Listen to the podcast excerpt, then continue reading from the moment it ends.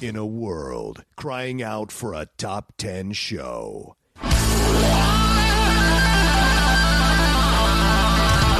John Rocha and Matt Knost are here to bring you the top 10. Take it away, boys.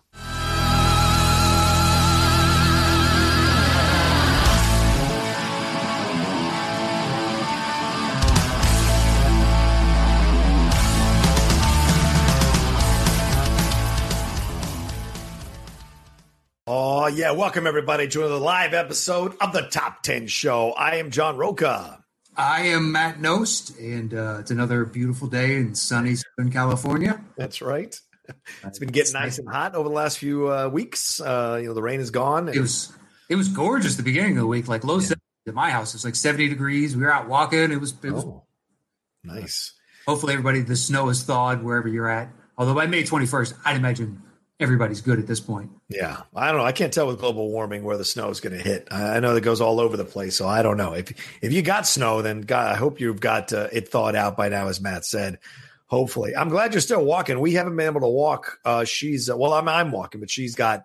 Uh, she had a little bit of an injury. Uh, my girlfriend did uh, recently, and so we're kind of uh, working through things. She's got a little bit of a tailbone injury, uh, so out of nowhere. So um, we're trying to figure that out. She had to go to the doctor and everything like that. So we our walks have been postponed together at least for now. So we'll see what happens. But uh, yeah, it's been it's yeah. Been, I've had a bruised tailbone before. yeah, fun. But a friend of mine broke his. yeah, playing football, and he got just knocked back, and he went straight down on his butt. Oh man! Well, it's one of those. He got up and he was like, "You can still walk around. It hurts." Yeah.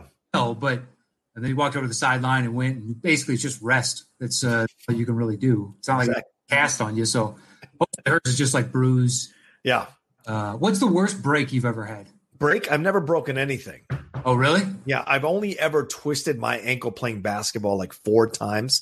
And the fourth time was the most severe, where you heard the pop and you're just like screaming. I was screaming because it was so brutal. Even talking about it just now, just talking about, it, got chills because that was the that's the highest level of pain I've ever experienced. It was so uh, brutal. What about you?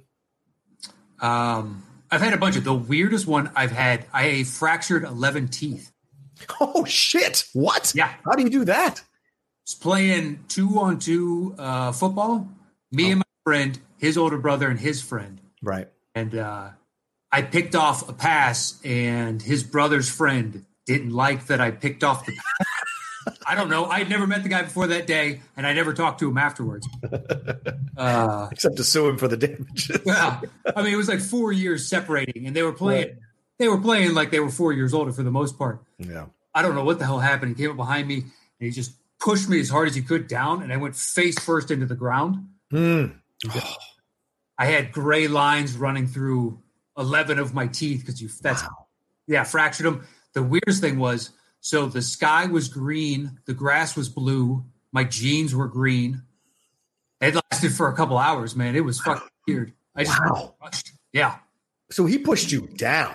Yeah, he didn't tackle you. He just pushed you we were, down hard. Yeah. We were playing on the end of a soccer field, so the goal was on my right hand side. It was right yeah. next to the goal because my legs swung around and hit the goal. Oh, I don't remember that. I got told that by Jesus.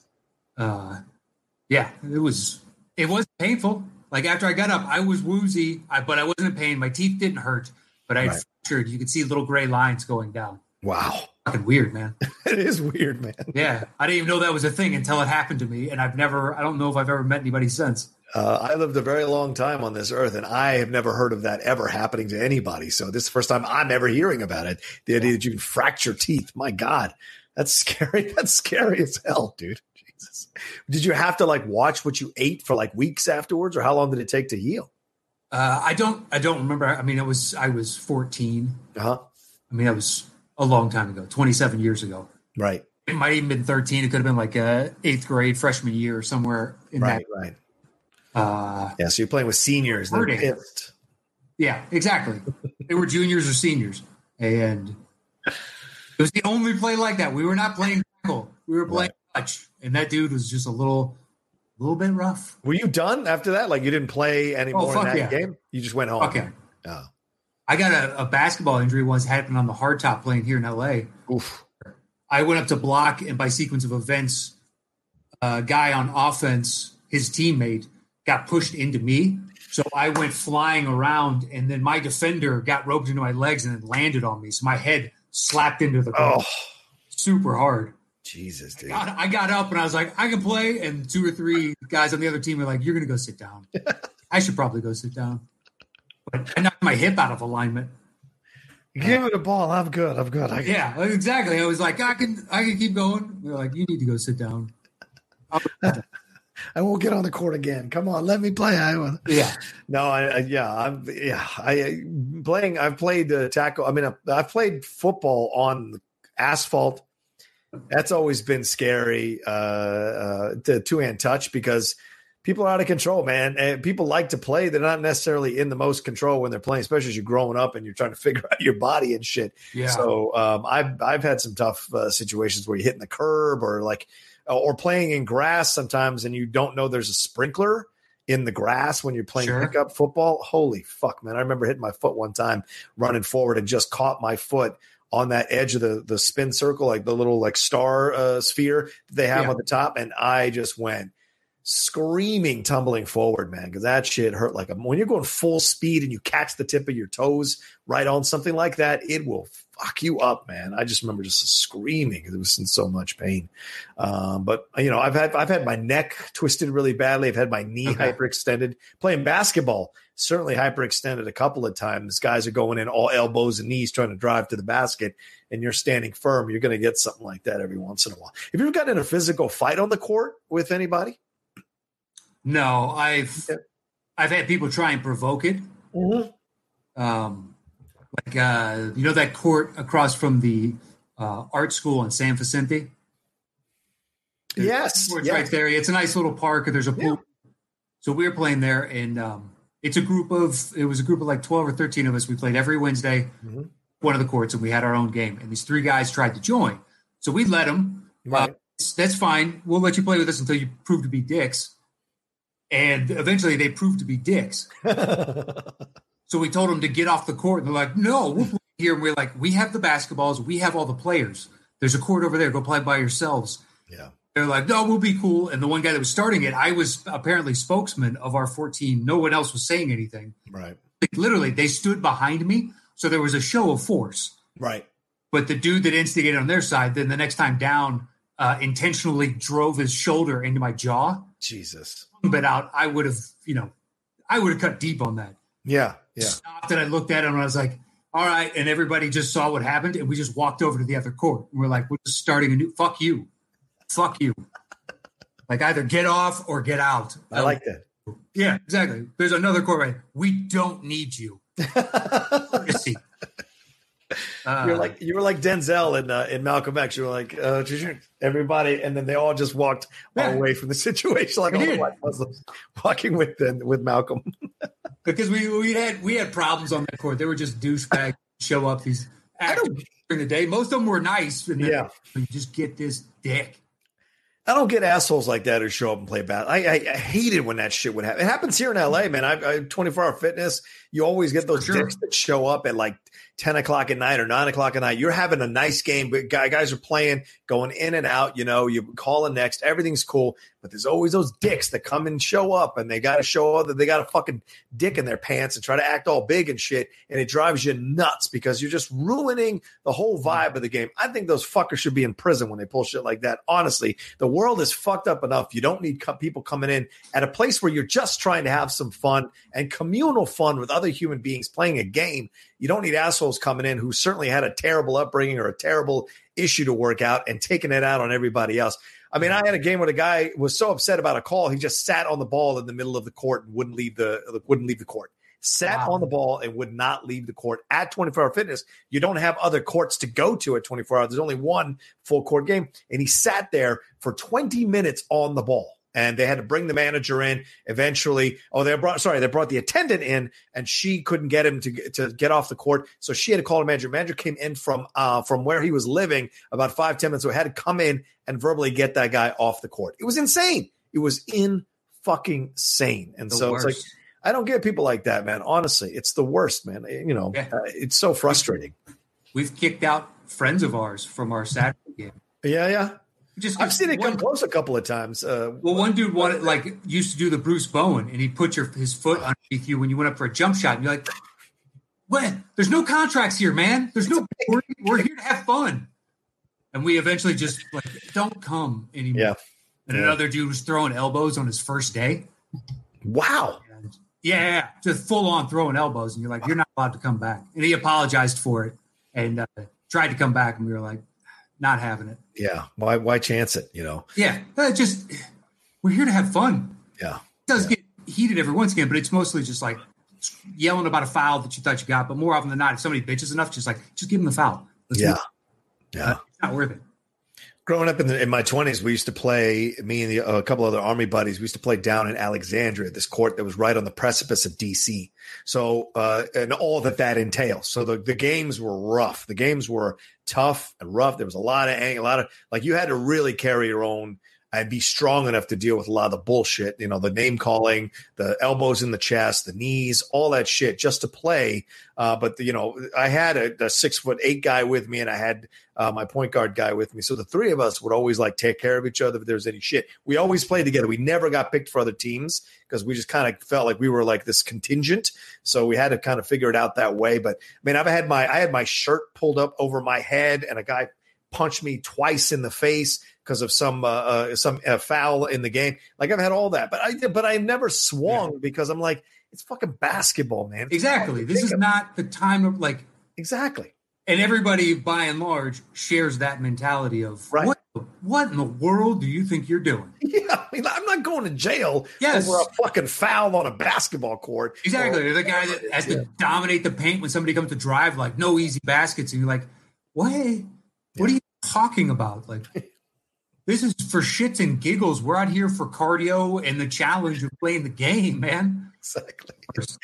Calm down, Oakley. This ain't Exactly. for real. Calm down, Oakley.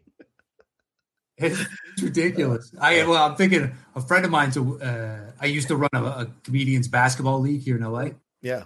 and I handed it off eventually just because you know I'm getting older. I'm not playing as much anymore in that game. Uh, just because everybody kept getting younger and better, and you're like, Yeah. You're just like, well, Well, eventually, it just it started out as comics only. You had to prove you had to do comedy. right. A couple, there was like two dudes grandfathered in, and then eventually I opened it up to agents and writers. So we had a team of Oh, nice. writers that worked on a bunch of different shows, and a team of agents. And the agents were like agents and lawyers and all that, and they were cool. But then once we opened it up, teams started going and getting dudes that maybe liked comedy but played college basketball, and you're like, this isn't this isn't fair anymore. Yeah. Makes no sense. I mean, not every team did it, only a couple, because everybody kind of looked down on it, just like, "What are you doing?" uh, right. But one time, so this dude was coming in the lane. This is the first year; it was all comics, and one of the guys on my team was getting sick of him driving. So he's like, "No easy baskets, man. I'm sick of this shit." And you're like, "Calm down, Tripoli. Calm down." And the dude's name's Rick Glassman. He's going in for a layup, and Trip jumps up and throws his like a, a forearm shiver into his armpit. It was mostly just to body him. He didn't throw elbow. He hit him like you know with the Bash Brothers on the forearm, but still like boom and checked him, and he got the foul. And Tripoli was just all jacked afterwards, like no easy baskets. You're like, what are you doing? We're a bunch of fucking comedians. This is my pain. All right, man. Uh, he's 15 years younger than you, and way more athletic. It's his paint. right. It's not going to look pretty if he gets upset for Yeah. you. It's not going to look pretty. Uh, just Oh. no easy. Oh, like all right, Trip. That's genius. I love that. I fucking Yeah. love that. it's a human thing, isn't it? It's like that male thing. It's primal. It's it doesn't matter what you do for a living. It can uh, it can just come out that competitive nature, you know. oh man, yeah, it, it, it can get hairy on a basketball court for sure. It's one of the reasons why I don't go play as much as I used. To. Dude, I, there's nothing I enjoyed more in terms of physical activity than playing pickup ball because you could play for hours, man, hours. I used to love playing for hours play three, four hours a fucking afternoon all the time. It was great. But as you get older, you get less and less patient for the bullshit that goes on when the young kids come in and do their shit and talk their mess and do that physical shit with you. It's like, can we just fucking play ball, man? And especially in LA, shit, it is tough to find a game that is respectful in LA that doesn't have all that that unsavory element rolling around uh, with their attitude and doing the things that they're doing. It's it's unfortunate, man. It's unfortunate. You can't just have a. It's that's why I was enjoying playing with you guys when I had it for a couple of months because it was like, oh, these guys seem pretty chill. They're still hardcore players, but they're not like you know dicks about it, and I appreciated that. Yeah, no, we're there. I mean, we're trying to play as beautiful a game of basketball as we can, but Yeah, it's all friends, so Yeah. It doesn't make like it does. It makes sense. There are a couple testy, but they're always testy with each other, so we kind of just dust it off because nothing ever happens. Right, right. Yeah. Well, that's part of it, of course. Yeah, and you can talk them down. It's just like not today, man. You know, it's like you've been riding him hard. Back off a little.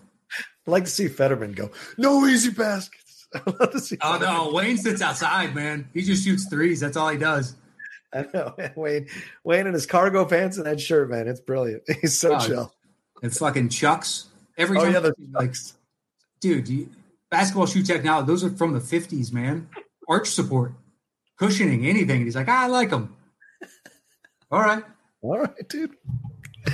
Knock yourself out. Yeah, I you try and talk him into something different. It's just like this works for him. Okay, but I mean, Yeah. not drive into the hoop and not Right. That ain't Wayne's game. Yeah, No. that's for sure. not in the slightest. I was looking at the. I actually was looking at some shoes uh, because they did a. I almost sent you this article. Actually, ESPN did a whole like rundown of all of Jordan's shoes that he's worn through the playoffs. I thought it mm-hmm. was fascinating. And then they bro- and then from there they stemmed to the next day. I think they counted on the top fifty shoes ever, and then the next day the worst twelve shoes or ten shoes ever made. Um, and that was fascinating because I I had forgotten those Air Jordan 13s. I love those fucking Air Jordan 13s, uh, Okay. and I like LeBron's ones that he wore when they won when they came back from three one. Those black and gold ones that he wore. I can't remember which ones they were called, but like those are the two that stood out for me that I like the most. But it's an interesting array of basketball shoes, man. Interesting array that I never even noticed were play because I'm so used to watching the jerseys and the players. I'm not even focused on the shoes when I'm watching the ball game most of the time. But seeing mm-hmm. some of the shoes they got away with wearing, dude, it's like mind blowing. Some of the shit they were wearing in the '90s. It's insane. I know it's just it's amazing when you look at it. They look so clunky and huge. And they don't look breathable. The straps, it's crazy. Yeah, and then like stupid shit like the did the Sprewells make the good or the bad? The ones with the spinning rims. Oh, that made the that made the bad list. Yeah, the Okay. Some people love them, and I just never, never good in the Yeah. slightest. Yeah. Yeah, no, I mean, you know, so the 13s, the 13s your favorite? Yeah, I like the 13. It's like a space boot, and I enjoy it. It's like all, uh, I think it's all singular into itself, and it's got that little basketball icon on the on the top of the ankle area. I love that shit. Uh, for whatever reason, I enjoy. it. But I tried one on when I was going to buy when I was buying shoes to go play with you guys because I hadn't bought basketball shoes in in years, and I was uh, uh, putting all those on, and I'm like, you can't move in these fucking things like now. Holy shit! No. And I asked the guys, like, are, people playing in these? Because they had reissued them as a kind of Yeah, honorary come- thing. It, it depends on what it is. A lot of times it's called a pro tro. So like they brought back early Kobe's and it's a Protro. And it's like, yeah, but it's still a lot of the same textures and materials that Right. right. they've updated some of it. Yeah. The Kyrie sucked though, man. I'm never going to buy Kyrie shoes again. Uh, that was It's- fucked my knee up. Just comes down to what your foot is. Yeah. Given your size, you might want to look at the LeBrons. Yeah, I saw those. The slide ons. Those. but they've got more cushioning. yeah, yeah. I tried those on. They're 175, 180 bucks. They're expensive. So, but Yeah, but you can get the some of the older models for cheaper, and then he's got his Soldier line, and some of the I don't know if the Soldier lines have the full zoom, though all the air under on the bottom that's open yeah, see. But I bet you you get cheaper pairs if you don't give a shit about the colorway of like the 15 oh, supposed to be good. Um, Yeah. But two ago, I think you Okay. get that. I almost got a pair of those, but they were just too heavy. oh yeah, for you for the way you play. Yeah, I, I like a lighter shoe. Actually, I'm I am excited because they're bringing back the shoe that I I I've been wearing the Kobe sixes. Oh yeah, the ugly ass fake snake skin, but they fit my foot absolutely perfectly. Tons of breathability with that terrible snake skin, but it's just a, a mesh underneath, and it's been perfect. And I can no longer find them. And the next year they're going to bring them back as a a reissue. Uh, so I'm back in Kobe sixes. I got the hardened fours because they they fit my foot the best of everything out there, but they're okay. I'm not in love with them or anything. right, right. You have like 20 pairs of those Kobe sixes, so you never you never run out of them. You just buy If the glue stayed forever, yes, I would just go ahead legitimately and spend a thousand dollars and buy It's like done. how many how many other pairs I could get because I'll use them. uh, I don't know where the hell I'd store them, but sure. That's for sure. Uh, anyway, all right. We didn't. You didn't tune in to hear us talk about basketball stories and shoes. You tuned in for us uh, to talk about the uh, the countdown, rather the top ten presidents in movies. Uh, we I think this was a a Patreon one, a relist or something. I think way in the back, or am I missing? Really, I don't think. Yeah, I don't think we've ever done this. Okay, because when I tried to look up top 10 presidents in movies, my search history uh, showed that I had already looked that up. So I don't know what reason I would have it well, other than for. We've done historical figures in film. Oh, maybe. Maybe that's what it was then. Maybe that's what it was. But fictional presidents, we've never done. Okay. All right. I thought maybe we'd done it as a relist with the fans signing in, but I don't know. We'll see. think so. I'm sure they'll remind us if we did, but either way, yeah. Matt suggested this idea. I thought it was a lot of fun. Um, and uh, it was great to kind of explore uh, how many there have been. Uh, and I even diving into the TV side of things, even though we can't include the TV stuff, it was nice to dive in and see how many people have played, yeah. played presidents, uh, both male and female, and black and white, or uh, even Latino, with Jimmy uh, Smits becoming president on West Wing. Spoiler alert! Uh, but yeah, that that was a, a, lot of fun. So we thought we'd do that um, because it's what is it? Memorial Day coming up. Is that what it is? And so we thought we'd do that. That's all right. Sure. That's a great tie in that you just pulled out of your ass. I love it. Yes, for Memorial Day. We salute all our former fictional presidents. Dun, dun, dun, and the, the Patreon show is is next week. We yeah. didn't get topics until late, so it'll just be the first, the start of next month. So don't worry, it, it's coming. And yeah. the outs at the end of the show. And we also have. Uh, do you want to talk about the replacement? Too? Yeah, yeah, let's do it. That's an okay. So we are uh, officially going to retire the relist. Oh no no! Um, thank you to Eric Grebner that sent us uh, the show and the idea. And yeah, thank you, Eric. It was awesome. I believe it was Eric Grebner. Nice uh, little run. We are trying to trying to change it up a little bit for okay. for the the audience at large and also the patrons to give them back something that hopefully is a little bit more interactive and gets more of them involved uh, overall. Mm-hmm. What we're talking about doing is I don't we haven't come up with a title. Uh, no, not yet, not yet. But yeah, but the gist of the show is top 10 Jeopardy, baby. Yes. 10 Jeopardy. And uh, what it is, so everybody on the relist that gets to participate in the relist now, the 20 and up tier, uh, we'll be taking three of you a week, having a show. Winner moves on. The winner of this overall run of uh, re- uh, of top 10 Jeopardies gets to be a guest on the show. Yep. And that's Ooh. what we're, yeah, we're it's uh, you know three at a time and uh, we will get through and everybody to the we're not going to start until july so there won't be a relist and next month as we're gearing up to this because we've got to write tons of questions and come up with categories and right. structure and all that stuff. So we need time to devote to that. Right. Uh, but so if you want to participate, the July 1st, just make sure that you're at the 20 and up tier, and that's the pool of names we are going to draw from yep. the show. And it's uh, it's going to take us a while, but we'll build up to it. And you get to be a guest on the show and gets all of you interactive and hopefully sparks more discussion and whatnot. And uh, if anybody would like to help us on the question side, we've had a, a number of people reach out, but we can always use more help uh, writing yeah. questions. Email is over at top 10 podcast at gmail. That's all spelled out, top 10 podcast. And uh, we'll add you to uh, the list and get you, you know, basically started on that process of uh, helping. But it's so many people that it's not a ton of work. It just be right. grabbing a couple categories and writing some questions for them and, you know, good to go. Because thankfully when we we asked a ton of people reached out and yeah. help. Yeah yeah.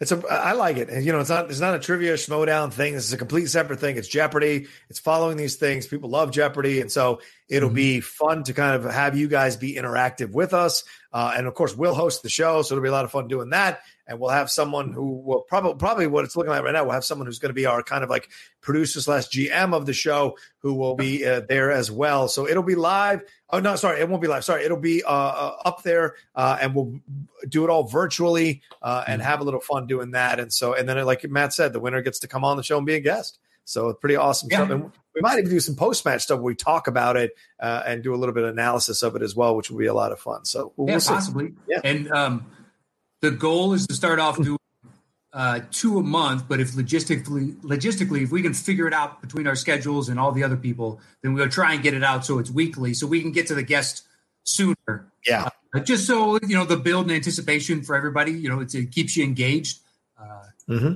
That also because we're not starting to July first, it gives us time to try and set up all that stuff too. What day yeah. can we try and get everybody at what times and uh, et cetera, et cetera. So come join us. and, have those we- who just want to listen, listen and enjoy as well. Have we figured out what what uh, level of patron they have to be at to be a part of this? Have we done? It was we- the, the 20 and up because we're taking, you know, we're retiring the relist. So Right.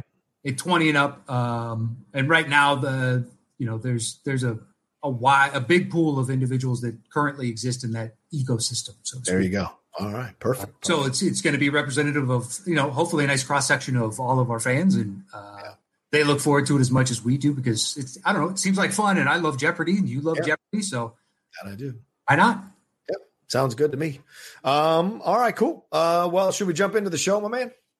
Yes, sir. Uh, once we set a topic, we go our individual ways and create personal top 10 lists. Show back up here. I do my bottom three. He does his bottom three. I do my next two. He does his next two. Then we trade one apiece. Once we have revealed our personal top 10 list, we create the shows between the two of us. Boom. All right, let's get this going. Uh, all right. At 10, I have one that you will not have. And that's, Ooh, that's okay. fun, which is uh, Moon over Parador. Richard Dreyfuss. Yep. Raul Julia. I saw it in the theater, and for whatever reason, I've always enjoyed the movie. Uh, Good? No, it's pretty bad. it but bad I like it. Uh, I don't know why. Watching him like the first time because uh, Richard Dreyfuss plays an actor. Yeah. Julia is the Machiavellian guy behind the president, who also happens to look like Richard Dreyfuss. Mhm. He's an actor, and they're in they're shooting something down there, and uh, they, he gets invited to the presidential palace, and he does his impression. And Raul Julia is impressed and whatnot, and then the president dies, so Julia brings in Dreyfuss for the part of a lifetime. Yeah. The But- part of a lifetime. Yeah, he wants to maintain power because he doesn't want a regime change because he would be ousted more than likely. Right. There's a decent chance of that. So he wants to be the one who actually has power, and he can just use Dreyfuss as a puppet. And eventually, Dreyfuss, you know, bristles at being the puppet, and it's just a Yeah. back and forth. Uh, it's it, look, it's a dumb movie, but for some reason, it's got a place in my heart. I'm not going to fault you for it. I remember it when it came out. I want to see who, because I don't know if it's uh, uh, Sonia Braga. I think it is. Is it? Okay. Yeah. Uh. Richard Dreyfuss, Raul Julia. Uh, and yes, Sonia Braga. Yes, Sonia Braga, whose daughter is still uh, working today. Alice Braga. She's fantastic. So, yeah, uh, Jonathan Winters is in this thing. Wow. Sammy Davis Jr. is in this. Yeah, Charo. Of course, Charo's in this. Wow. Interesting. Okay. it's a weird little movie, man. It is weird. It was part of that run where he was doing like a Krippendorf's Tribe that came Yeah. a couple years after, I think. Mr. House, uh, which I was Stakeout. And Stakeout. I think Stakeout was the one that kind of brought him back to being a leading man again. And from there, he did those 80s films. You're right. What about Bob? All of that is around that area. I think you're right. Um, yeah, and it's a movie I know we've never talked about before. it's a movie we've never talked about. never talked about it. And I started writing the list, and I was like, that's making my list just because I, I'm different to a lot of the, these others. They're good movies, but Moon over Parador, I honestly, I enjoyed it. Every once in a while, you shock me, man. This is the one. All right. What's number nine? I never saw Nine it, by the way. I never saw it. So I can't add to the conversation. Look, it's mindless. T- it's mindless movie. yeah, of course. It's like fun, though. appointment. But if it happens to be on sometime, you might enjoy it. Uh, I know Dreyfuss can be uh, a bit of a dick by all accounts, True. uh, but it's he's still got a decent amount of charm. Yeah. You know, when he can pull it off, man, he's still Richard Dreyfuss. Absolutely. Uh, all right, so my nine, um, I don't know if it would be a punt or not, but uh, the American president. Uh, yes, it's a punt. Yes, absolutely. All right. What's your eight? My eight is definitely a punt more than likely, which is Independence Day. What? Oh my God. Yeah, that's a super punt. All right. Yikes. Wow. Some of us have taste, and others. You know, well, let's start there. Mr. Moon over Parador. All it's right. 10. It's 10. It's not like I was like, this on your list. Uh, all right. Number 10 is uh, Jack Nicholson from Mars Attacks. Is that on your list? It all? was an honorable mention. Yeah, yeah. I, I think he's funny in the film. It's not my favorite Jack Nicholson performance. And to be honest with you, I know this is a cult classic for some people. I don't like the movie myself that much, but I like him in it because it's such an unu- he's mm-hmm. such an unusual person to be in a Tim Burton movie, Jack Nicholson, and being the most of president. that cast is. Huh? Yeah, I know the cast is uh, insane throughout. It's a big, big cast. Uh, but you know, this is obviously again, uh, as Matt just said about Richard Dreyfuss, this is height the height of Tim Burton uh, at his uh, apex of power, and he's bringing all these people together for a quirky aliens land on Earth uh, type uh, movie. I think Matthew Broderick's in the Sarah Jessica Parker's like a, a Sarah Jessica is Pierce Brosnan. Pierce Brosnan, right? Uh, Annette Bening, I believe, is in this. Oh yeah, right, right, right. Um, oh shit, the one awkward looking dude. Mm. Uh, Is Michael J. Fox in this one or no? I don't think so. Okay, Nicholson plays two parts. right. What is his name? I'm gonna look it up. Okay, Saw him in like uh, it doesn't matter.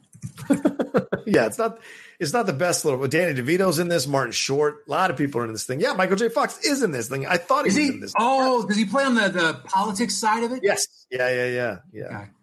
So uh, and even Lukas Natalie Haas. That's Lukas. Oh yeah, Lukas Haas from Witness. Right, right, right. Uh, and Natalie Portman's in this thing as well, uh, randomly out of nowhere. Uh, but yeah, it's he's he's you know he does a really funny job in the film because he's so like just put a, put off by everything that's happening around him as the president. He just can't he can't conceive of what's happening. Right, he's so incompetent he can't conceive, and it's really funny what ends up happening to him as well. But uh, I like Nicholson's performance in the movie. It's an unusual performance from him, uh, but one that I enjoy in a, in a weird little film that isn't that great, but he's good in No. it. I like the Uh, vignettes in it. Oh yeah, okay, fair. Parts of it, I think I like the Nicholson. I also like the Nicholson in Vegas. Right. And Glenn Close plays his wife, right? Nicholson's the president. Yes, I think Glenn Close plays his wife. Yeah, I like that aspect. I thought the Pierce Brosnan, Sarah Jessica Parker dog thing was weird. it was very weird. Like I said, this is Tim Burton, like full on, Yeah, uh, quirky as hell uh, in this movie. Um, all right, then my number nine is Billy Bob Thornton from um, Love Uh, Actually. Love Actually. Yeah. I, I think I put him on the list, and and the reason is because this is an asshole president. You rarely get an asshole president on screen. Most of the time, they are presidents to be revered and respected. And the fact that they turned this guy, and they're essentially making a joke at uh, George W. Bush's uh, uh, expense because that when this came out, uh, Bush was the president at the time. They made him Texan. They made him a bit of a hillbilly in that kind of way, but they also made him uh, uh, almost a, a rapist uh, or sexual assaulter for sure for Oh, yeah. Nat- Natalie McCutcheon's character and what happens. And that's that's such a weird thing in this movie. Like a lot of people bash the movie and say it's a bit misogynist, and I get those points of views, but it also is at moments a little dark, a little messed up. And the fact that they threw a sexual assault storyline into a Christmas movie Oh. uh, it's supposed to be about love is really weird. man. Alan Rickman is cheating on Emma Yeah. Thompson. Exactly. That's another Emma downtrodden moment of this. Oh my god! My wife and I watched the first episode of the Mark Ruffalo. Oh yeah, is it good or is it unusual? Dude, the first episode was like, holy shit, man! Your life is so depressing. Wow. I don't, I don't know if I can. I mean, moving forward, I don't see how this doesn't get bleaker. Right. Right. This is twins, first right? episode, Are they twins? Two characters? Yeah. Okay. and Yeah. one's, uh I think he's multiple multiple personalities or Oh, okay. or something like that. Um, yeah, it's it's dark as shit. Wow. Have you seen Dead to Me? We started Dead to Me. She's into it. I'm kind of like, uh, I, Which I'm one is dead to me? uh, Linda Cardellini's uh, Christina Applegate one, where her husband has just Oh. died. I think Catherine watches that. I haven't seen Okay. it. Yeah, I tried, dude. I don't think it's for me. Uh, my friend Okay. Shannon was trying to push me into watching. He says it gets, gets better as the season goes along. But like, I'm watching House of Cards at the same time because I've never seen it. I'm in season middle of season three, and I'm like, that's elite television, man. I'm having a blast watching that show. Yeah, So it's kind it of drops hard. off though, man. It drops That's off. that's what I hear. Like it'll start dropping off in four, and certainly in five is what I heard is really bad. I didn't. Yeah, Six- whatever the final season is, I didn't watch it because the season before was just so lackluster. Yeah, that's what everyone said that five was terrible, and people, a lot of people tweeted back at me that six is horrible without. Okay, uh, so six I didn't see at all. Five was yeah, yeah. yeah. It's not. I don't know. I'm having a good time right now, though, man. I think season three is the best season of the show, and I'm not even done with it. I can already tell you it's my favorite season, and I'm not even done with the season. It's been so good. Uh, but I don't know why I resisted this one, but I've been enjoying the hell out of it. Uh, but anyway, Billy Bob, just a just a creepy little dude, and I like that they had the guts to do that uh, to show the president in that way in a film like this. Um, and he plays it well, and it's unsettling as hell. The smile of his, and of course his comeuppance. Uh, Hugh Grant giving him the come the fantasy comeuppance uh, in real life uh, uh, of the American president there in that moment. So uh, I thought that was good. But like just because it's such an unusual one, I felt I had to put it on the list. Yeah. I wrote um, it down, but I didn't. It didn't ever. I don't know because I didn't like the president in that. I didn't include it. Right, that's fair. Um, and number eight then is uh, Terry Crews uh, president in Idiocracy. Uh, that's a punt, actually. Oh, okay. All right. Uh, you're seven, my friend. Uh, my seven, I don't think it'll make your list either, which is uh, President Lindberg from The Fifth Element. Tiny. Oh, oh, uh, Tiny Lister. Yep. Yeah. because it was a so atypical to put him in that, and I love that Luc Besson did that because he could pull it off. Like he, he has a certain you know gravitas that he carries. Yes, yes. And it's a movie that I hated at 1st mm-hmm.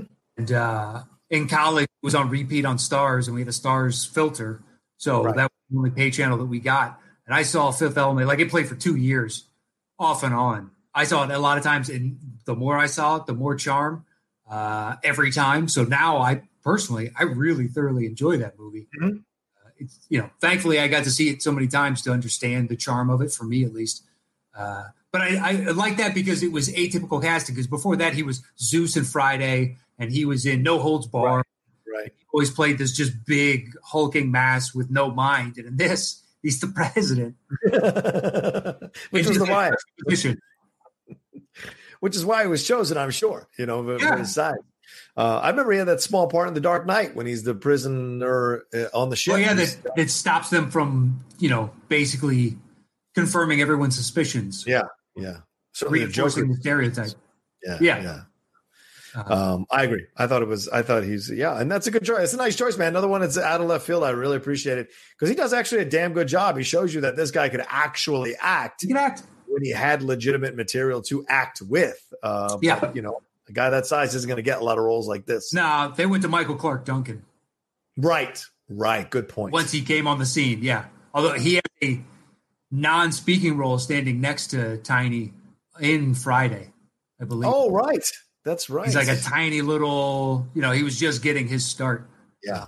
Yeah. But yeah, once you have the two guys of that size, I think the other thing that probably hurt him was the eye. It's what is it? Point. Uh, one of his eyes points inward towards his nose. Yeah. And more than likely, just visually, people may have initially like eh, aren't as receptive to him being that type of character. But I mean, he was great. It's great. It's a yeah. small role, and he commands it. And uh, it's a it's a quality movie that so I'm surprised we don't talk about it that often. I, for whatever reason, I guess it doesn't come come up. Fifth Element, you mean? Yeah, yeah, yeah. Well, I mean, it's an unusual movie, right? So it would have to be in our list of sci-fi or a list of Bruce Willis movies. We're certainly not going to do Milla Jovovich movies or Chris Tucker movies. Uh, so yeah. uh, or Luc Besson. Luc Besson, right? Exactly, exactly. There's not ten for Besson, so it'd have to fit fit a certain niche. Maybe Gary Oldman movies or Bruce Willis movies. I think would be mm. the only thing it would fit into. Um, all right, and what's your number six? Uh, my six is President Jack Stanton from Primary Colors. Oh, that is a slight punt, but a punt nonetheless. Okay. Um, all right, then my number seven is uh, Henry Fonda from this 1964 film called Failsafe. Mm-hmm. Um, and this is one that Steve Morris has pushed me to watch a number of times. I finally watched it. Um, and he's probably listening to this, doesn't even know that I've watched it. This may be the first time I was revealing it to him. But I finally watched it uh, the other day uh, while it was, I think it was on TCM or one of the channels. And I was, it's a black and white film, very tense film.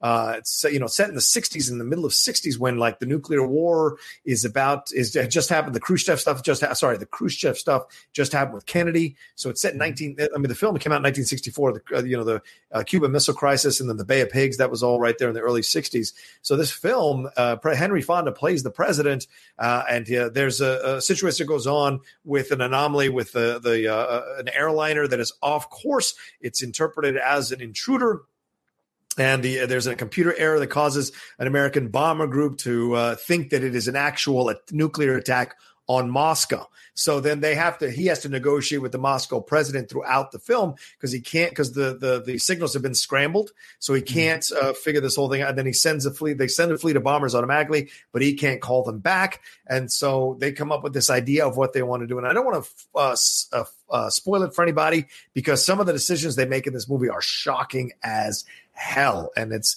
it surprises me that it's not one of these films people talk about in a classic sense. People do like this movie a lot but they don't mm-hmm. talk about it as one of the black and white classics from that time as strongly as they do other ones. But it's a pretty surprisingly uh, unsettling film. Uh, and fonda is great as the president because he is alternately like completely out of his depth and desperate and other times really presidential and strong. Uh, so he's trying to navigate a very unusual situation that could lead to the death of both their countries and millions of people. Uh, so it's just a fantastic portrayal, uh, but nobody seems to really talk about it, which is interesting to me because it's a damn good movie. And Steve, to his credit, and maybe that's why, because I mean, Steve had to talk me into it multiple times to finally watch it. Sidney Lumet is the director on this one, and, and I really okay. enjoyed it. Yeah, yeah, yeah. It's one of the yeah, best I, ones. I've heard of it. I haven't seen it. So yeah.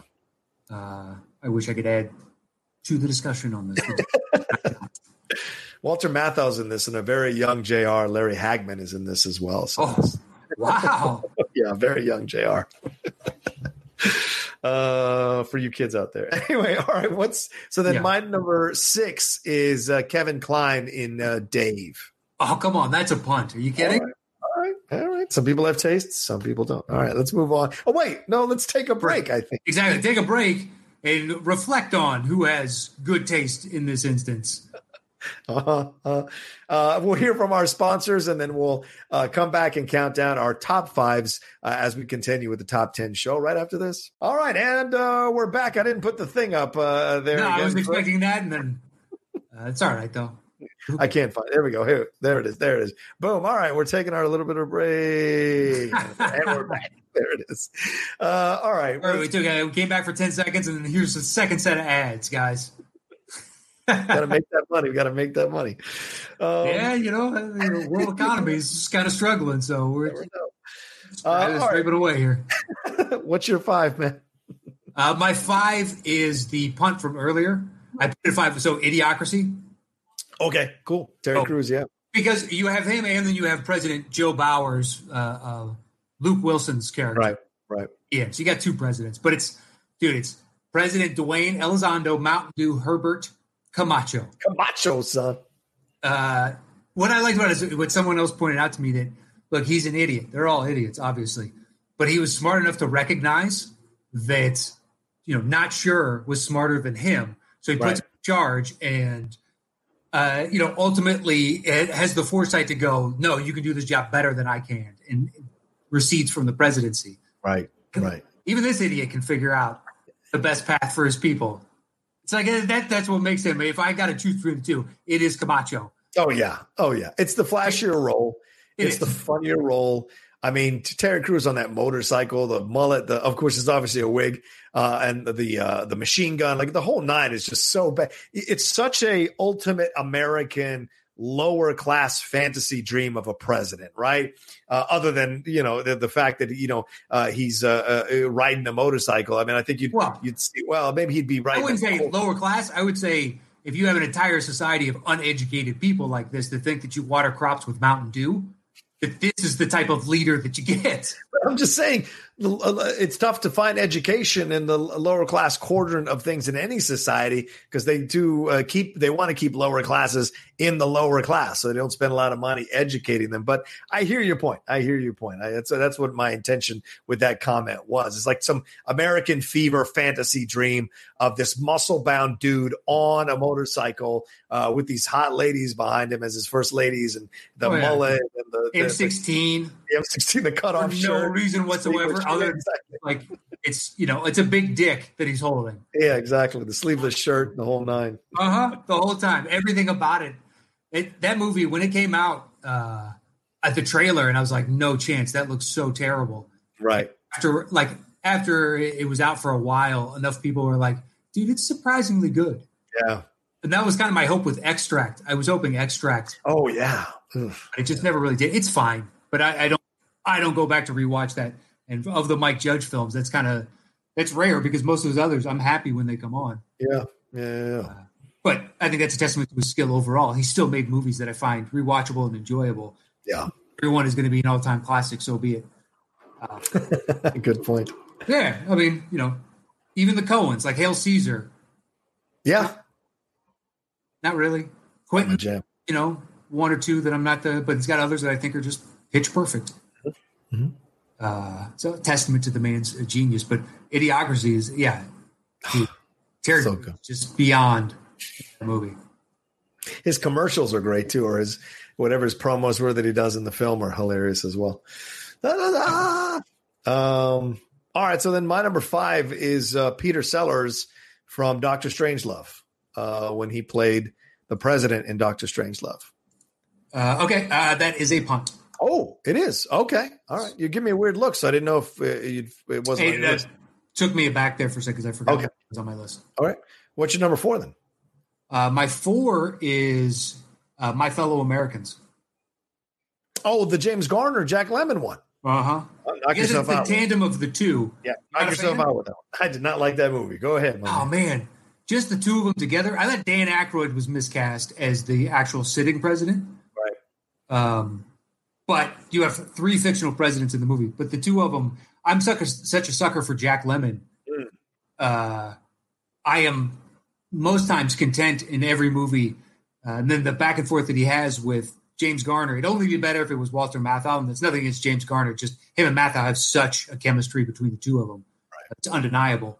Um, but I like the back and forth and the, the two different versions the penny pension president, which is what Lemmon plays, and the more swaggering uh, sleeping around with aides in, in uh, Jack Garner. His yeah. political aides is, uh, you know, if the reference didn't make sense.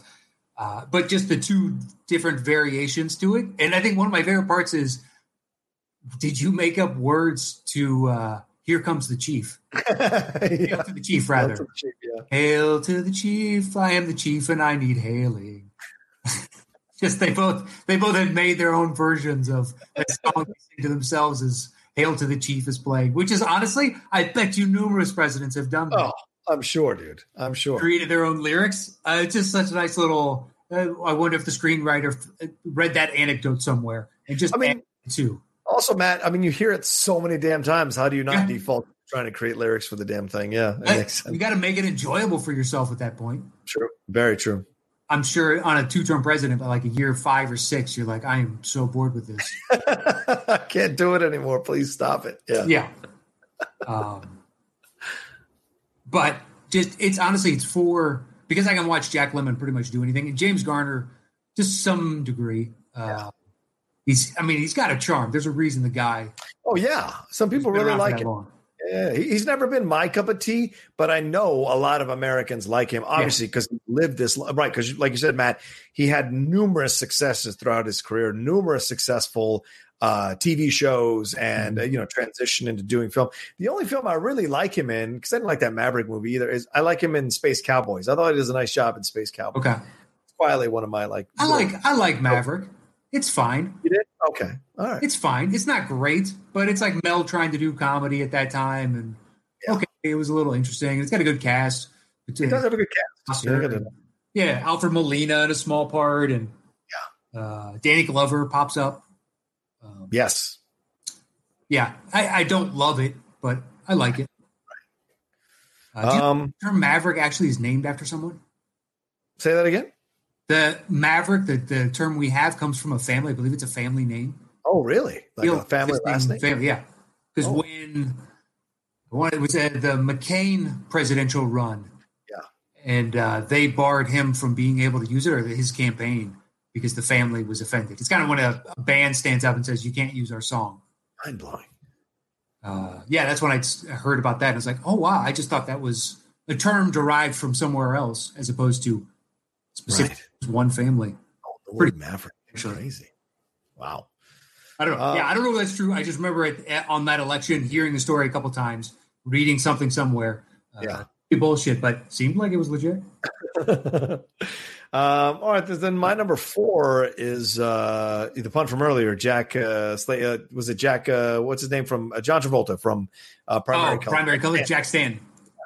This is a damn good movie, man. I mean, I grew up as a Clinton uh, Clinton Clinton supporter, so for me, I was like a fan of his for those eight years he was there. Of course, I know his flaws as well, but I enjoyed him there. And when this book came out, I remember I was uh, working part time at a bookstore, and I remember this book coming out. And it was like an explosion there mm-hmm. in DC. The idea that this book, written by anonymous at the time, uh, you know, mirrored a lot of what Clinton, uh, the rumors and illusions that were made along the campaign trail about Clinton were all kind of consolidated into this book with this main character that had a lot of shades of Bill Clinton. It was fascinating to see that. And then when they turned it into a movie, and I heard Travolta was cast, I was like, that's that's a terrible choice. He doesn't look anything yeah. like Clinton, doesn't make any sense. He's not Southern at all. I mean, he was playing Manero for fucking from fucking New York, for God's sakes.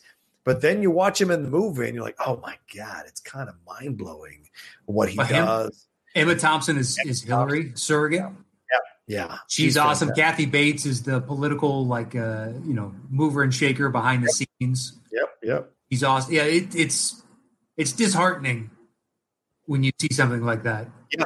Yeah. Some level. I mean, I, like I said, like watching uh, House of Cards now, I'm like, I'm sure there's a lot of politicians have done that stuff that I see in the show. I'm sure there's a lot. They got away with that kind of crap and they make that deal with the devil just to have that kind of power in this country or live that kind of lifestyle. In this film, you see like these kinds of things that the this character does. And when when when she when Jack Kathy Bates finds out for sure what he did in that reaction, you're just like, holy shit holy shit, uh, how many people really have to swallow their conscience and how many people can't uh, when they see something that a politician or a person they believed in uh, does. You know? He was supposed the, to be better than this. Yeah, That's the right. whole reason that I've fought so long for him. And it turns out that he's just another version of terrible. Right. And I couldn't see it. Yeah. Here I was, my eyes, I thought I was, my eyes were wide open and even I couldn't see it. Yeah. Terrible stuff, man. But anyway, great performance though, and fantastic uh, film. Um, all right, what's your number three, man? Uh, my number three is President James Marshall from Air Force One. Oh, that's a punt. That is a punt. Uh, then my number three is Michael Douglas from The American President. Was that a punt from oh, earlier? That high, really? Yeah, yeah. yeah. Earlier, I had it at nine. I don't go back to rewatch it. Really? Their chemistry uh, doesn't get you to go back. Her, Him and Annette Bening what I remember of it, and I've, seen it a handful of times, yeah. like legitimately start to finish. It's very crisp and professional. Yes. It's not the Sorkin bang, bang, bang, but it's the Sorkin intellect mm. and there's touch. And it just, it's very professional to me. And I like it. Obviously, it made my list. I just, yeah, I don't go back to rewatch it compared to the others. Okay. Yeah, I like it because it's Michael Douglas, man. It's at that time. Once again, we mentioned that about Dreyfuss. We mentioned that about Tim Burton. This is this is around that time where Michael Douglas is at his apex. You know, those '90s mm-hmm. films that really kind of establish himself going forward. Of course, he's younger with Jewel of the Nile and all that stuff in the '80s, but in the '90s, he is like our top leading man, like you could almost say, for these kind of mature uh, older films. And so him stepping in as in the as the American president, he's very smooth, very relaxed. He's a nice guy. He actually has some morals to the situation and fighting off some of the more um, uh, temptation, attempt, tempting situations to kind of turn his back on what got him to where he is, or turn his back on his morals and his principles. And then at the same time, he's trying to like. Uh, kind of covertly flirt and court uh, Annette Bening's character and all the baggage that may come with that. So I just like it's just a, such a sweet film. But it's also why I like West Wing, right? Because it's Sorkin's kind of intellectual approach to the situation. There's a lot of great scenes in here that I enjoy, a lot of great dialogue yeah. that I enjoy. Uh, and I think Mike Nichols directed this one. Am I am I wrong yeah, on that? Rob Reiner. Oh, was it Reiner? Carl Rob yeah, Reiner? Rob Reiner. Oh, my bad. My bad. Okay. Yeah, I mean, uh, if we were including all time fictional, like including TV, what is it? Oh, yeah. Bartlet from West Wing would probably be my number one. Yeah, I think you can make a, a very strong case for that. Absolutely, yeah, yeah. Um, but anyway, so it's not it's not your cup of tea, I guess. Uh, but uh, fully, I like it obviously, but the rewatchability is why it goes lower on my list. Totally understand. Totally understand. Um, all right, what's your number two? Uh, my is two what? is Doctor Strangelove. Okay, cool. Yeah, I mean, yeah, we're not that far off um, from one another. It's Sellers playing numerous parts within this and it's a it's a great comedic president. Not exactly the guy that I want with his finger on the button, so to speak. like someone a little bit more sure of himself. Right, right. Uh, but in that room, just full of ridiculous testosterone, it's a nice you know he plays well interacting. Uh, yeah, George C. Scott is so over the top, chewing his gum the whole time, and then Sellers is the Nazi scientist, and just all various characters. So it's good that he stands out. Yeah, it sucks that that's the president, but it's always stuck out to me that this kind of almost feeble uh, individual got to the uh, the head of the table. Yeah, I don't think English film, uh, filmmakers like our American presidents. I mean, they're, they're, rarely portrayed in positive lights by English filmmakers. Again, this is Kubrick, who is, I think he's British, right? Isn't Kubrick British? People yes. pushed, that, pushed back at me the other day and they were trying to say he's from like Missouri or something. But I what? think he's British. Yeah, it's weird. I am about 99.9% sure that he is British. There's no way he's from Shit. Missouri. Uh, he was born in Manhattan, New York. I'll be goddamned. He's Where did American he grow up? Where did he live? well, he was raised in the Bronx, attended William Howard Taft High School from 41 to 45. Uh, he died in the UK. Um, so maybe that's why we think he's an English filmmaker, but he's a full on uh, American. Yeah, I wonder if he just lived his entire like adult life or the bulk of it in England. Yeah. 99.99% oh. I was 0.001% wrong. You're right. No, no, you're right. He moved to the UK in 1961 and pretty much stayed there for the rest of his life until he passed in, in 1999. So uh, 28 to 1961. All right. Uh, all right. 30 years, 33 years here in the country, but then uh, moved out to spend the rest of his life in the UK. So uh, it's, uh, yeah, he's American. Like he's, yeah, yeah, he's American he's by birth. 33 years here. Uh, but I feel like his sensibilities are British with a lot of his stuff. So I don't know. Maybe at this time, uh because uh, what did he, pull, is, did he pull a Madonna and like after he moved there in six months? I what's up, mate? whoa, why, why is it that thick? Uh, just he's doing a bad Mary Poppins. Oh, I forgot about that. Madonna's British accent because she moved. I mean, yeah, like, she moved there, and all of a sudden she's got this posh, somewhat British, and you're like, "Bitch, you're from Michigan." I'm sorry, you're from Michigan. Uh, no, it's never going to fall. You're rolling around on a in a dress at the VMAs. Get the hell yeah. out! what you put not happening. Yeah, now you moved there when you were a kid, for sure. Totally, it's fine. It's fine. It happens. It's formative years. Totally. Of course, of course. Yeah. I get you want to reinvent yourself, but an English accent. When actors move here and they live here long enough that they lose whatever original accent they had because yeah. they're speaking in films for so long. True. Uh, it's like uh, when you hear Mel Gibson now. Yeah, right. don't hear any real Aussie left in there. And like Charlie Hunnam, I couldn't even tell you where he's from. He's not from here, but if you ever hear an interview with him, yeah, yeah, it's confused his accent. Right. Sons of Anarchy for so long playing that character. Yeah, absolutely. Yeah. Um. All right, where are we at right now? I got uh, you were two. All right, my two is uh, your punch from earlier, Independence Day. What the hell is wrong with this? The president, for God's sakes, Bill Pullman he is delivering one of the most iconic speeches in the history of cinema to rally the troops to fight the aliens. For God's sakes, we will not go gently into that good night. This is it's, our Independence Day. It made the list because ultimately it's the altruistic president that you hope you have in a situation like that. Very good point, yes. But that speech I find so boring. Today is the day of Independence Day. All right. It's What's so, wrong with you? So What's, dumb. What is wrong with you? So dumb. It evokes no tingly feeling in me whatsoever. If that is supposed to motivate, then we are about to lose. uh, this is Edge of Tomorrow without us managing to get the same technology they have. Fait accompli. They are going to take us.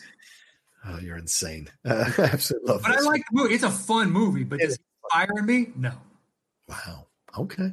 All right. All right. Look, I know that everybody sides with you, and they're calling me an asshole right now. I, I don't know what they're doing. I don't want to cast aspersions. I would imagine the vast majority of people that listen to this show yeah. are like-minded with you and oh. think that this is a top three, top five movie.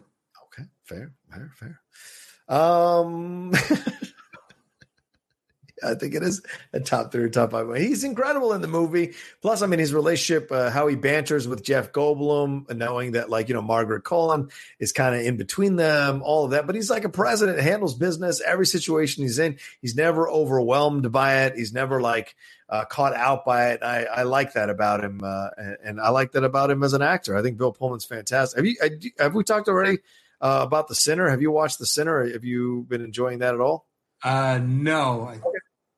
Might be one of Catherine's shows. Oh, gotcha, gotcha. Okay, he's the he's essentially the lead of that show uh, throughout, which I didn't know. I thought it was a Jessica Biel show, like The Affair is like what's her face's show. Uh, uh, I forget the actress's name, but her show. But like this is actually his show where he's exploring these cases every season.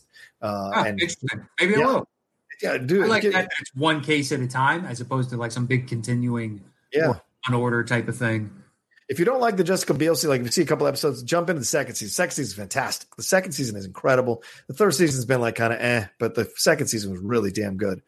Um, uh, but anyway, yeah, I think he's fantastic in the movie. I think he's powerful as hell. I totally respect the fact you don't feel that way. You know, films are subjective. You don't like him, you don't like him. But I think he does, he gets the job done. Uh, and of course, his relationship with his daughter as well, kind of navigating that while these aliens are coming down to destroy the Earth. You know, I like what he stands for. I'm just not inspired by him.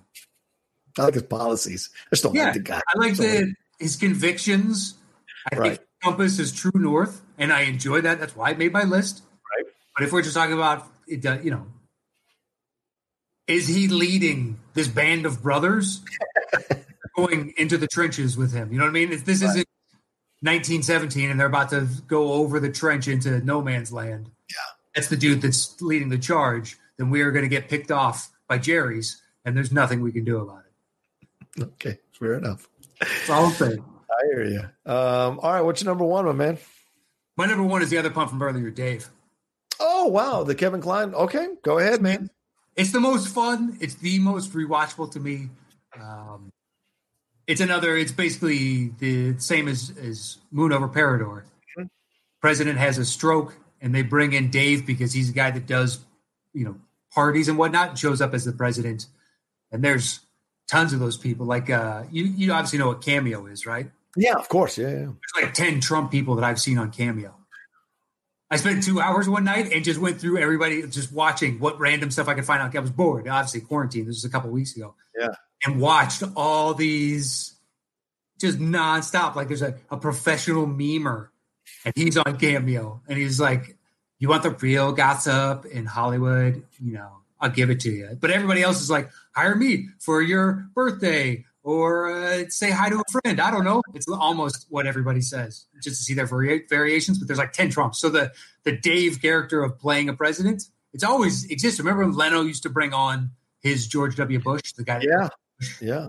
And then there was the Barack replacement. The Obama replacement was great. Holy yeah. crap. That was a good Barack. Yeah, yeah, yeah. Those guys have kind of always existed they do the impression of, especially if they look like the individuals. This guy's out doing parties and whatnot. Yeah, gets pulled in uh, to be a puppet, and ultimately he bristles as well. But it's a much more likable. The chemistry that he has with Sigourney Weaver is outstanding. And was it Frank Langella is yeah. uh, is his chief of staff? Yeah, chief of staff. Okay, um, and he's trying to be puppet master. Just perfect casting for Frank. Uh, but it's honestly, it's the charm of the movie. It's the number of times that I see it, and I'll happily, if it's on tonight, I would watch Dave, no problem, start to finish. I'd okay. say more than any other, you know, film on this list for me. It's just if I got my my druthers choice of all these, I got to watch one right now. I'll watch Dave. Huh, interesting. Yeah. Um, I guess for me, I put it a little bit lower on my list because I mean, I don't, I don't find it as quaint and charming as other people do for whatever reason. And I'm not criticizing people who do. It's just for me, it doesn't quite work in the same way, and I don't feel as drawn to it as I would like the American President, which I think has the same kind of vibe, just in a different way. Like it's a little more serious, but the same kind of vibe to it in terms of the approach to the presidency uh, and the uh, outside forces conspiring to uh, destroy the presidency or the president uh, in in these films. But I, I, think it's a it's a very sweet film. Kevin Kline's fantastic, and it's Sigourney Weaver's great. Like, but the fact that she falls back in love with who she thought this guy was supposed to be is such an interesting thing too. Like, oh, okay, this is who he actually is, and of course that shades of that man in the iron mask thing, that old story uh, from I think Alexandre Dumas, who did the, the Three Musketeers. The idea of like, oh, you can replace the king with the, his twin brother who'd been hiding away in a yeah. cave for so long. So you're essentially switching Dave out to be a better version of that president, like a better version of that king. Uh, you know, without anybody catching wind of it. But yeah, very sweet film, certainly uh, an enjoyable film, and there's a lot of great chemistry amongst everybody involved in it. It's just a little too lightweight for me, uh, which is why I don't have it as high as as, yeah. I, I, as I would like to. So, um, all right, then my number one uh, is of course a punt from earlier as well, Harrison Ford uh, in uh, Air Force One. Uh, just, I mean, that's that's to me that's my fantasy president. Like he is a badass. He's charming. He's a little bit older, so grayer, so he's you know, but he's still got the looks, uh, and no one is uh, messing around with his plane, and I love that. And him going toe to toe with Gary Oldman, some great scenes. Him, uh, you know, negotiating things with Glenn Close down there as the vice president with Dean Stockwell, all the things they're doing. Xander Berkeley as the Secret Service guy who's uh, you know, oh yeah to the president, and of course that iconic line, you know, "Get off of my plane." Uh, just great stuff all around that I love uh, to pieces. You have what do you have it a three? Three. So it's close. I mean, it was flip flopping back and forth with mm-hmm. Love. Yeah. So in essence, I mean, it's like a two A, two B, or however yeah. you look at it, like that. Yeah. Uh, yeah, it's in the it's in the discussion. Sure. Uh, and if I'm in an action movie mood, you know, presidential style, it's numero uno. Yeah. Uh, I think it's very rewatchable, man. I think you can go back and watch this thing at any time. Uh, it doesn't get boring because you have two really good actors in Harrison Ford and, and Gary Oldman going toe to toe throughout. So I just think in the canon of Harrison Ford, because that's how I would view the movie, I would watch eight to ten other things first. Oh wow! Okay. At the Air Force One. Okay. Um, not to say that, like you know, on the top ten list, it would be eight to ten on that list, right? Because uh, then there's like a different estimation of, uh, you know, the overall how good the movie is, et cetera, et cetera, et cetera. Yeah. yeah, yeah. But I, yeah, but it's, I mean, it's awesome. It's at the you know tippy top of my list, damn near. Uh, it's the Hillary step, if you will. You know? the Edmund Hillary step. Uh, you can right. see you can see the summit. It's right there. So it's you're already in the death zone with this movie. Uh, yeah. Quality. I would I, I would assume this one as well would probably be everybody's number one. This or Independence Day would be in the discussion. More, yeah. In my opinion. Probably. Probably. I, I couldn't deny. it. Look, I tried. I was like, well, let's see if there's other ones. Let's see if there's other ones that could maybe be number one or maybe be number two. But at the end of the day, I kept defaulting back to these because I'm like, it's undeniable. It's just undeniable, in my opinion, uh, to put it at number one uh, for my own instinct. And so I, I, couldn't. I tried to look at other films and be like, oh, maybe this one, maybe that. But in the end, it was like, no, there's just something I really enjoy about his portrayal throughout uh, the movie. Yeah. He's dealing with it uh, wins. Yeah, more over. often than not, it's easy for me to lock in my number one. Yeah, yeah. Well, uh, well, there we go. That's our uh, separate uh, personal lists of the top ten presidents. And for those of you who are asking, we uh, who maybe uh, didn't pay attention at the beginning here, we never we didn't choose any presidents that actually were alive, like Lincoln or you know any real yeah. president. We, we, chose fictional presidents. Uh, that's for the route we went down. And, and you know, going forward in the future, because I don't know that we've done you know presidential movies just specifically. Yeah, yeah we could totally do that too because there's a bunch of good movies. Uh, you got your Frost Nixons. You got like your 13 Days. You've got yeah. There's all kinds of different choices. Agreed. Uh, so, I, so, Air Force One is number one. um, Strangelove, you had it where? I had it at five.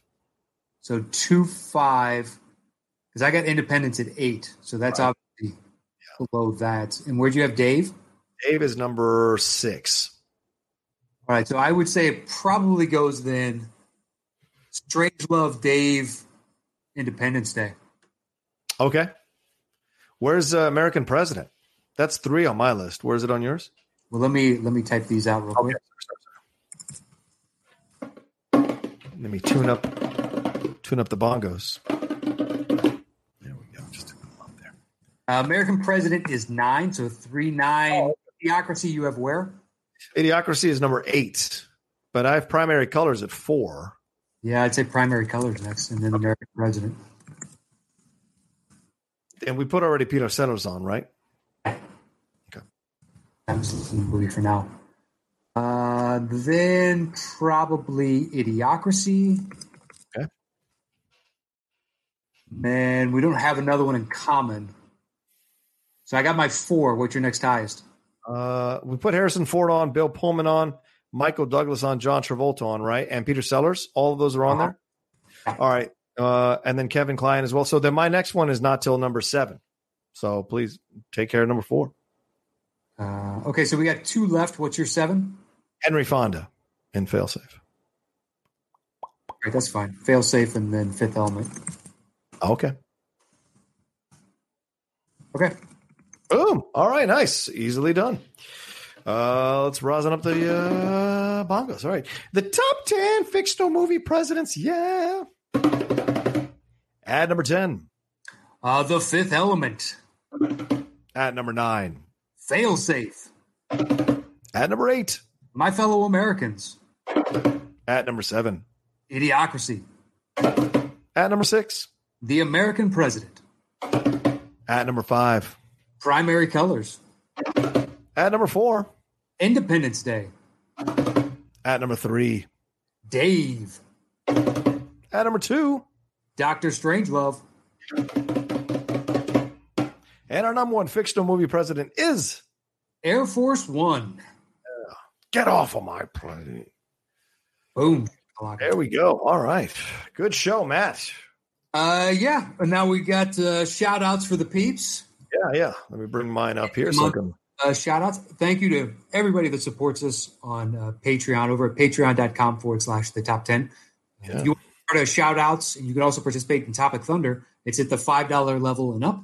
And uh, please join us over there. Uh, otherwise, uh, if you want to go ahead and tune out now, go right ahead because we are going to give shout outs to all the people that do support us. And uh, I will tell you, those they're all beautiful and handsome. Like you can just see it in the names. Absolutely. Uh, all right, you ready? Let's do it. Mike Barrington. Ooh, uh, what what what is the one I have? I just emailed it to you like an hour. Oh, ago. I see. I see. It's got uh, sorry, it's got uh, uh, Barrington cut off here. Sorry about that. Okay, yes, Sujayanth Fernando, Chuck Hocking, James Leggett, Willie Logie, Christopher Brockman, Andrew Hayes, David Mitchell Baker, Charles J. Clark, Christos Alexakos, Angela Dashner, Ben Cartwright, Jeff Kelly, Kristen Kurtz, Michael D. Dyke, Steve Schluckemeyer, The Blast from Our Past podcast, Andrew Naley, Johanna Lunaverta, Jonathan Caro, J. Scotty St. Clair, John Monk, Bobby Michael, Darren Bush, Eric Bloor, Drew Enns, Ed Buzzkirk, George Menchaca, Benny Haste, Zach Butts, Joe Farrelly, Brandon Monroe, Chris Lemke, Lawrence Witt, Ellis Menchaca, Mark Fawcett, Robert Haley, Robert Daniel McCarty, uh, Bobby Carney, Andrew Marker, Josh Stetz, Mackenzie Horner, Josh Mabry, Ryan Beachy, Keith Fitzgerald, uh, Billy Gulliams, Jeremy Metz, Jeremy. Thomas uh, Drufke, uh, the one and only Bernie Knapp, Kevin Fuss, Cody Rexford, Nancy Mallory, Louis Berrigan, Wayne Murphy, Connor Teal, Cameron Belgrade, Cody Seal, Frank Montoya, Ian Platt, Ahmad Ali, Deborah Torres, Sam Monsolvi, Wiley Todd, uh, JLC 317, Michael Schmur, uh, Ruben 25, sure, uh, Matt Hannigan, Haley Morton, Anthony Casanova, Ian Brick Beltran Lopez, Robert Francesco Suarece, uh, Cameron Chapman, Dwayne Joseph Burke, Dwayne Phil Neglia, Kyle Beckworth, oh, Mark Menchaca, Dan Petraglia, Brian Akins, John Keefe, Edward Dobbins, Jimmy Jam James Knost, uh, Chris Consiglio, Jim White, Christopher McIntyre, Gunnar R., Jeff Morris, Tim Begg, Alex Russell, Scott Zarnecki, Keith Archer, Kyle Feller, Ryan Reyes, John Dowse, Joey Anthony, Nick Francis, Blake O'Brien, Jeff Saliba, Dan Nye, Kristen Smith, Marcus Davenport, Ryan M. Brandos, April Ryback, Elijah York, uh, Maurice Robinson, Ravi Prasad, Josh Sachs, Adelardo Fuente, Dale Varley, uh, Andres Mendoza, Blake Gant, Marcel Behrman, Shane Noble, Aaliyah Moore, Leah Jeremy Bowers, Gareth Weldon, Reagan Lovig, James Petty, Cody Markham, Noel Kelleher, uh, Michael Ashby, Matthew Poland, Nizar Alabasi, Pat Bulfamonte, Michael Kelly, Ben Quirk, Drew Burkhardt, Dylan Bueller Dempsey, Chris Cabrera, Francisco J. Torres, Timothy Berg, Matt Simmons, Alex Ramsey, Nicholas Smith, Roque Orellana, Dylan Johnson, uh, Edward Wilshire, Janvia Canazar, Ashley Prowls, Dominic Greaves, Charlie McKenna, Lachlan Skinner, Dallas Fisher, Charles Kim, Josh Lawrence, Mike J. Joshua Wynn, Seth Shearer, David Gregson, Philip Lane, Matthew Kearns, Ryan McKenna, uh, Zachariah Kaufman, Fred Castillo, Matthew Lee Cravens, Josh Murphy, Johannes Schmidt, Matt Yund, Andrew Elba, Urba, uh, sorry, Andrew Herbs, uh, Houston Bodily, Giancarlo Simonetta, Kyle Spahn, Andre Constantinescu, Andy Ortiz, Chelsea Lewis, Jim Payne, Garth Wiesenant, Laura Deverson, Catherine Samuels, Tim Reimert, James Winstead, Niall Blackie, Scott Kohler, Thomas Clarence, uh, Alan Snuffleupagus Ben something. uh, Bennett is what I Bennett, sorry, Bennett. Alan Snuffleupagus Bennett.